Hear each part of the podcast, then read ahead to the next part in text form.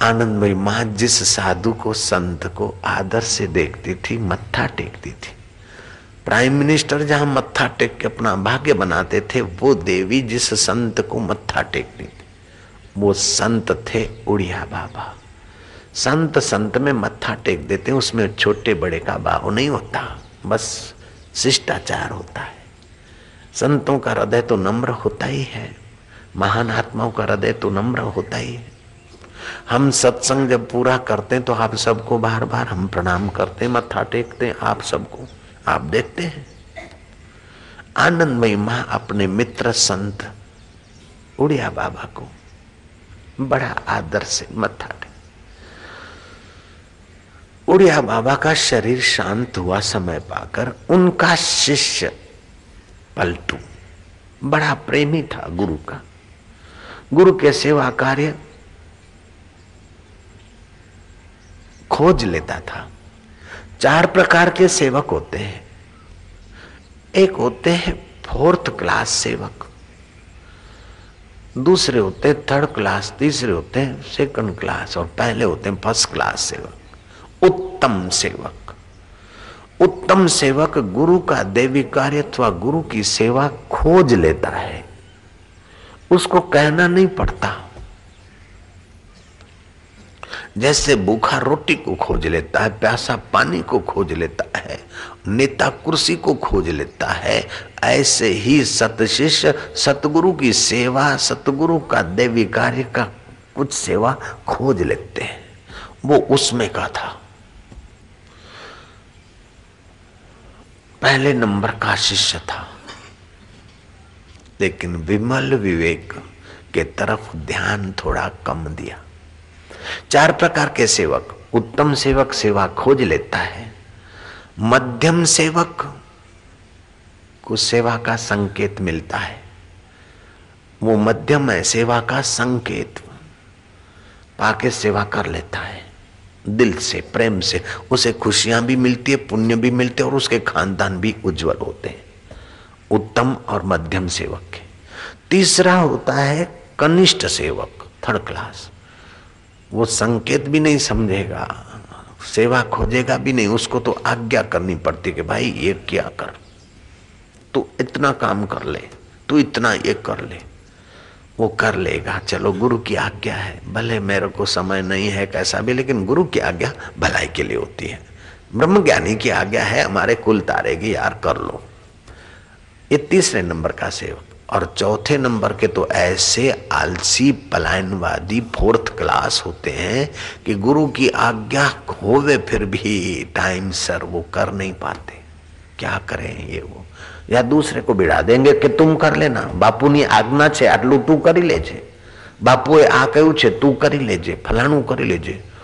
ऐसे सेवक, उत्तम सेवक भी कभी कभार हैं, लेकिन ऐसे सेवक भी होते हैं। ऐसे सेवक जब अहमदाबाद के आश्रम में भीड़ होती है तो मैं बोलता हूं कि अहमदाबाद को तो वरदान है अहमदाबादी हरामजादी, जय राम जी की, लेकिन गुरु के द्वार पे तो हरामजादी पना मत करो भाई। अच्छे भी हैं लेकिन ऐसे भी लोग मिलते हैं फोर्थ क्लास। अरे किसी ने ये मंडप बनाया, किसी ने बिछाया, किसी ने इतनी सेवा की, और तुम सुन सुना के चले जाओ और जाके पकोड़े खाओ। तुम्हारा भी तो कुछ कर्तव्य है बेवकूफ, कुछ तो कमाई करो।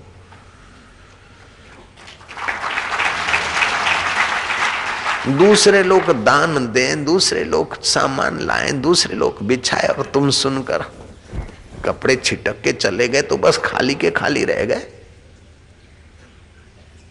जैसे नेशनल हाईवे पे बारिश पड़ी तो क्या उगेगा? हाँ, गोबर के दाग, डीजल के दाग थोड़े धुल जाएंगे, बस उगेगा कुछ नहीं। ऐसे पाप ताप कुछ मिट जाएंगे, लेकिन वो अंदर की भक्ति उगाना है तो तू कोई ना कोई सेवा खोज ले। जिन से व्यातिन पाया मान, नानक गावे गुण निधान। बाबा का हम सत्संग रोज सुनते हैं, ठीक है, अच्छा है। बाबा जी एटीएन में सुनते, कोई बोलते हैं हम यूरोप में सुनते, कोई बोलते हैं एशियन टीवी के द्वारा अमेरिका में सुनते हैं, कोई बोलते हम पाकिस्तान में सुनते। मेरे को जहाज में लोग मिलते हैं और सब मत्था टेकने आते हैं। बाबा जी आप अभी बोलना चुप भी कर दो, फिर भी आपकी कैसेट इतनी है कि बाबा जी आपका तो बाबा जी मैं अपना काम करता हूँ, पहले सारे ऑफिसर बुला लेता हूँ, मैं पेट्रोलियम विभाग का डायरेक्टर हूँ, भला ना हूँ। बाबा जी मैं उनको बोलता हूँ कि बाबा जी ने आज ये बात कही, और थोड़ी देर आपकी चर्चा होती है, फिर मेरी ऑफिसों का काम बहुत बढ़िया होता है। बाबा जी अब मैं ये चुनाव लड़ना चाहता हूँ रिजाइन करके, इतना आशीर्वाद दे दो। आदमी है विवेकी, व्यवहारी विवेकी है, विमल विवेक नहीं हुआ बाबा जी से तो बाबा जी जैसे बाबा जी हैं उस परमेश्वर का कुछ रंग सीखते, उसी की मांग करते यार। लेकिन उनका कसूर नहीं है, चाय पिए जा रहे हैं और बाबा जी को सुने जा रहे हैं, टांग हिलाए जा रहे हैं और कैसेट सुने जा रहे हैं। उनकी अपेक्षा तो बाबा जी के है, यहाँ आकर कुछ कष्ट सहकर जो आमने सामने सुनते हैं वो घर बैठे सुनने वालों की अपेक्षा ज्यादा फायदे में आ जाते हैं। घर बैठे सुनते उनको फायदा होता है, लेकिन उनकी अपेक्षा उनको फायदा होता है। जितना कुछ करके पाया जाता है उतना उसकी कीमत होती है। बिन कमाइए नानका मेनू सादा जैसा कर, सादा जैसा नहीं हो सकता भाई भ्राव। तुलसी हरि गुरु करुणा बिना विमल विवेक। ए ए ओ ब्रह्मचारी, अरे ब्रह्मचारी रे, ओ अरे भाई वो हमारे आश्रम में वो जो ब्रह्मचारी बैठा उसको बुलाना। ओ ब्रह्मचारी रे, अरे वो बहरे, ओ ब्रह्मचारी, ओ सुन रे। ओ दूर दूर आश्रम में गंगा में नहा रहे बाबा जी अपने मित्र संत के साथ, और दूर आश्रम में ब्रह्मचारी था उसको बुलाया, आया, बोले बेटा मेरे को जरा गंगा जल पीना है। वो वापस गया सेवक, उसने लोटा लाया और गंगा के बालू में मांझा। वो जानते हैं कि गुरुजी साफ सुथरे लोटे में पानी लेंगे। वो फिर ब्रह्मचारी अपनी धोती कमर को बांधकर पानी में उतरा, कमर तक के पानी में गुरुजी और साधु के साथ नहा रहे थे। वहीं से लोटा भरा और गुरुजी को थमा दिया, और गुरुजी ने हाथ की अंजलि बनाकर लोटे से पानी की धार लेकर लोटा पिया, पानी पिया, लोटा दे दिया सेवक को, बोले जा बेटा, अच्छा हो गया। और दूसरा साधु जो नया था, मित्र बन के आया था, वो हैरान हो गया कि बाबा जी तेनू एक गंगा जल्दी धारा नू पीना था पानी, वो आपको ये धारा का ही पानी पीना था और हाथ में ही पीना था। तो वो इतना चिल्लाए, वो ब्रह्मचारी, अरे ब्रह्मचारी, अरे बैरे, अरे फलाने को भेज। वो फिर आया, आपने आज्ञा दी पानी पीना, वो फिर गया, वो फिर लोटा लाया, मांझा, धोया, आपके पास आया, यहीं से भर के आपको दे दिया। ये बात समझ में नहीं आती बाबा जी, आप जैसे इतने ज्ञानी संत ब्रह्म ज्ञानी कहलाते हो, लाखों लोग तुमको मानते पूजते हैं, और ये बालक जैसी चेष्टा आपकी। हम मित्र होने के नाते पूछ रहे हैं बाबा जी। बाबा ने कहा क्या करें, इस बहाने उसको सेवा देनी थी, उसके कर्म काटने थे यार।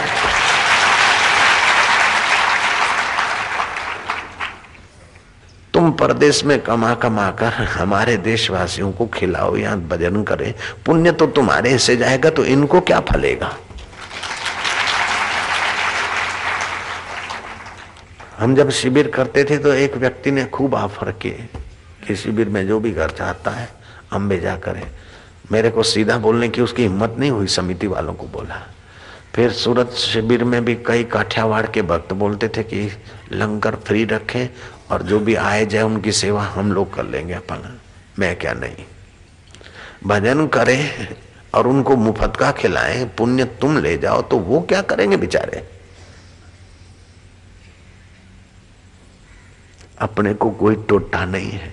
फिर भी अपने आश्रम में खीर मालपुआ ये भंडारे भंडारे नहीं होते, बच्चे बेचारे साहित्य बांटते, चूर्ण बांटते, ये बेचते वो बेचते, उसमें से गुजारा करते, और कुछ बच जाता है तो आदिवासी इलाकों में, हॉस्पिटलों में और जगह देश भर की समितियों को यही हमने आज्ञा दिया। किसी समिति से आज तक एक रुपया हमने नहीं मांगा, नहीं मंगवाया, नहीं स्वीकार किया है। कोई बोलता है लो ये समिति के तरफ से बाबा जी, मैं अपने पास रखना ही चाहिए, तुम आपस में भीख मांग कर मेरे को दो, मैं वो भिखारी का चेला नहीं और भिखारी का भक्त नहीं, मैं शहंशाह का भक्त हूं। मैं जब साधना करता था तो भूख लग गई तो भुने हुए चने ले गया नर्मदा किनारे, पपिया लिया और पपीता रखा। सुना था कि नर्मदा माता प्रकट होती है, दर्शन देती है, बातचीत करती है। मैं क्या चलो आज उनसे बातचीत करेंगे, ऐसे ही था कुछ पकड़शाई थी बड़ी गजब की। वो हमारा साधना का समय आप देखो ना तो आपको ताजुब लगे। जब हम साधना में रहते थे किसी से नहीं मिलते थे, शाम को घूमने जाते तो लोग दूर से दर्शन करते, माइयों को आने की मना थी और कोई माई आग दूर दर्शन कर लिया तो कर लिया, लेकिन नजीक आई बाबा बाबा कर दिया तो माई के कपड़े गीले हो जाते थे, रंग रंगे जाते थे कपड़े उनके, एमसी हो जाते थे। ऐसा बड़ा तो ये तो अभी थोड़ा डील डाल करके। फिर एक बार हम गुफा में रह रहे थे, हमारे सेवक रोया कि आपकी माँ के साथ उनकी बहू आई है, क्या दूर से दर्शन करने के भी लायक नहीं है ये। वो रोया धोया तो मैं क्या चलो आने दो करते करते करते धीरे धीरे। फिर गुरु जी ने कहा कि अब तुम्हारा तो काम बन गया है, रत माया में फिरत उदासी कहत कबीर में उसका दासी। अब बेटा संसारी लोग डर रहे ना कि तो साधु हो सकते ज्ञानी, तो संसारियों को संसारी बनकर भी उनको उठाने का काम अब करो। तो गुरु की आज्ञा मानकर नीचे लाएगा। रामकृष्ण परमहंस बात करते करते ब्रह्म ज्ञान की, वो विमल विवेक के धनी और अविवेकी बनने का नाटक करते थे।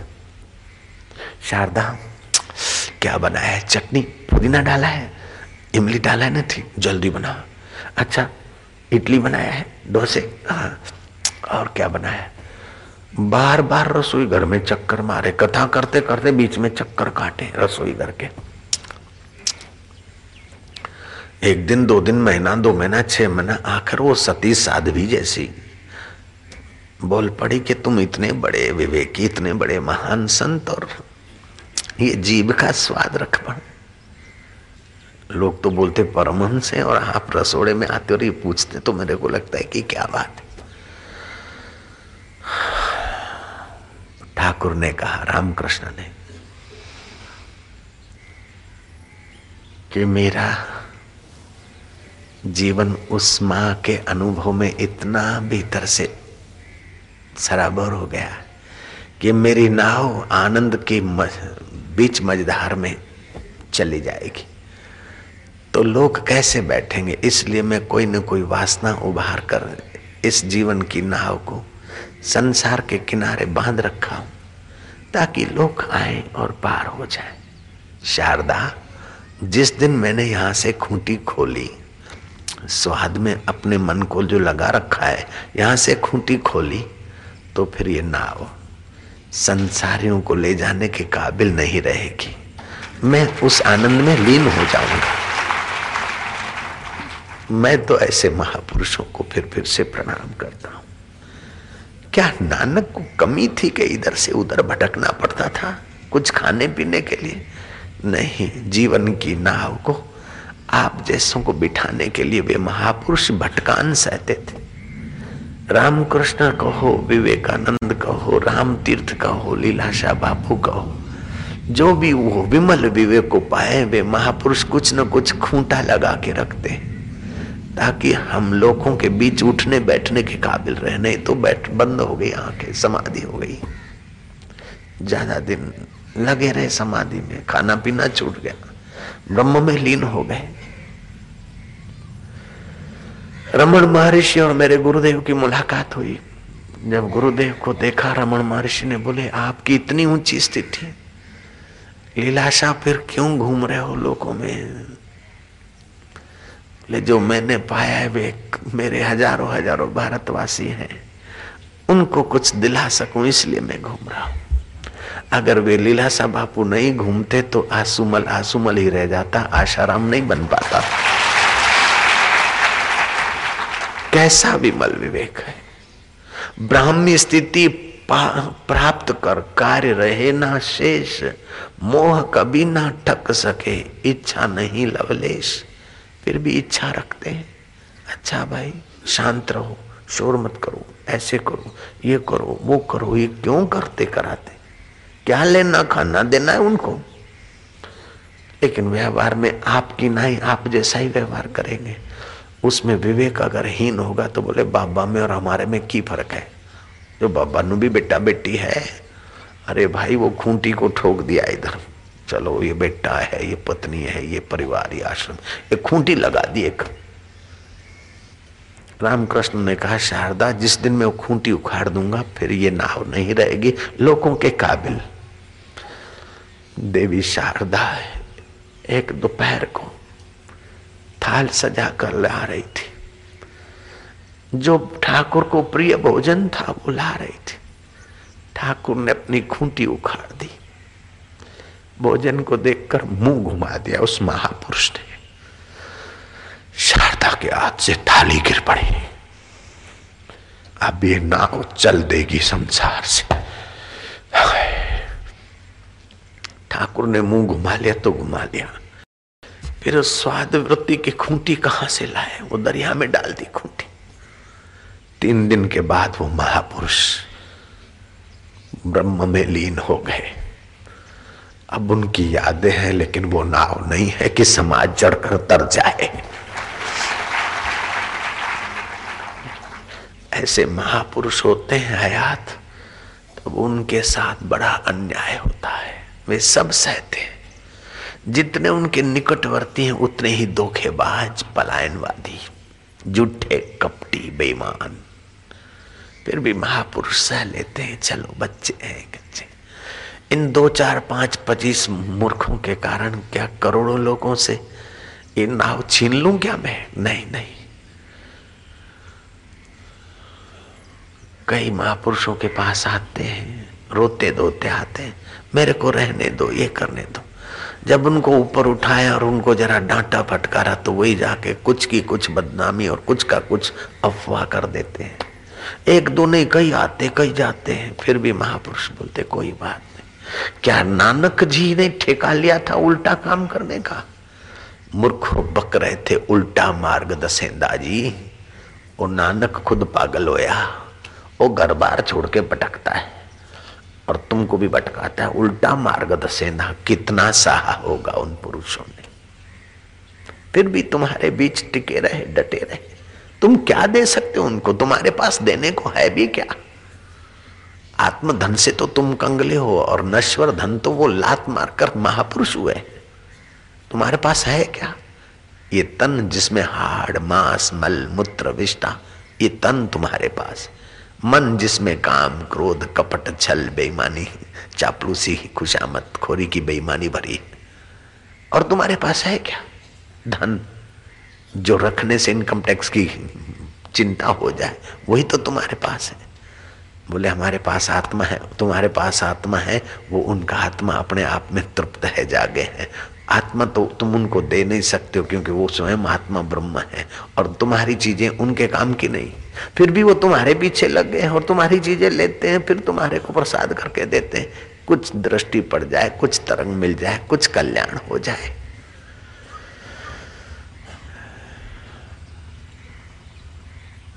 कबीर ने क्या बिगाड़ा था? काशी नरेश मत्था टेकते हैं और वही काशी नरेश कबीर को मुजरिम बनाकर अपनी कोर्ट में खड़ा कर देते। काशी नरेश को शांति पाने के लिए भटकना पड़ा और कबीर के द्वार आए, डेरे आए तो उनको शांति मिली। कबीर को नमन करते हैं और वही काशी नरेश तख्त पर बैठा और कबीर को मुजरिम के नाई खड़ा कर दिया। काशी नरेश का कसूर नहीं है। काशी में रहते थे और काशी पंडितों का गढ़ था, विद्वानों का, पंडितों का, धर्म के ठेकेदारों का गढ़ था उस समय। कबीर जो ही सत्य कहा, प्रसाद बांटने लगे तो लोग उन पर कुर्बान होने लगे। तो कबीर तो सत्य स्वरूप में टिके थे, सच्ची बात बता देते थे।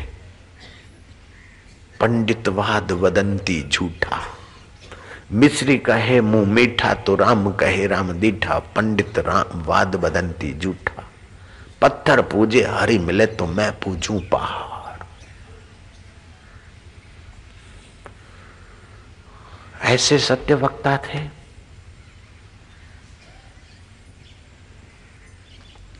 ये दे दो, तुम्हारे पिता को सर्दी लग रही है, सर्दियों में तुम कंबल दान करो। अब वो कंबल लेके बेच देते और लोगों को बोलते तुम्हारे दादा को सर्दी लगी है। कबीर कब तक सहन करेंगे सच्चे महापुरुष? हालांकि उन महापुरुषों का कोई दुश्मन नहीं होता, लेकिन अभी भी देखते हैं कि समाज का कहीं शोषण होता है, यहाँ देश को लोग खंड खंड करने के षड्यंत्र कर रहे हैं, तो हम लोगों को भी कुछ सच्चाई बोलनी पड़ती है और फिर उनके नज़र में हम लोग दुश्मन जैसे लगते हैं। वे लोग भी हमारा कुप्रचार खूब करते हैं।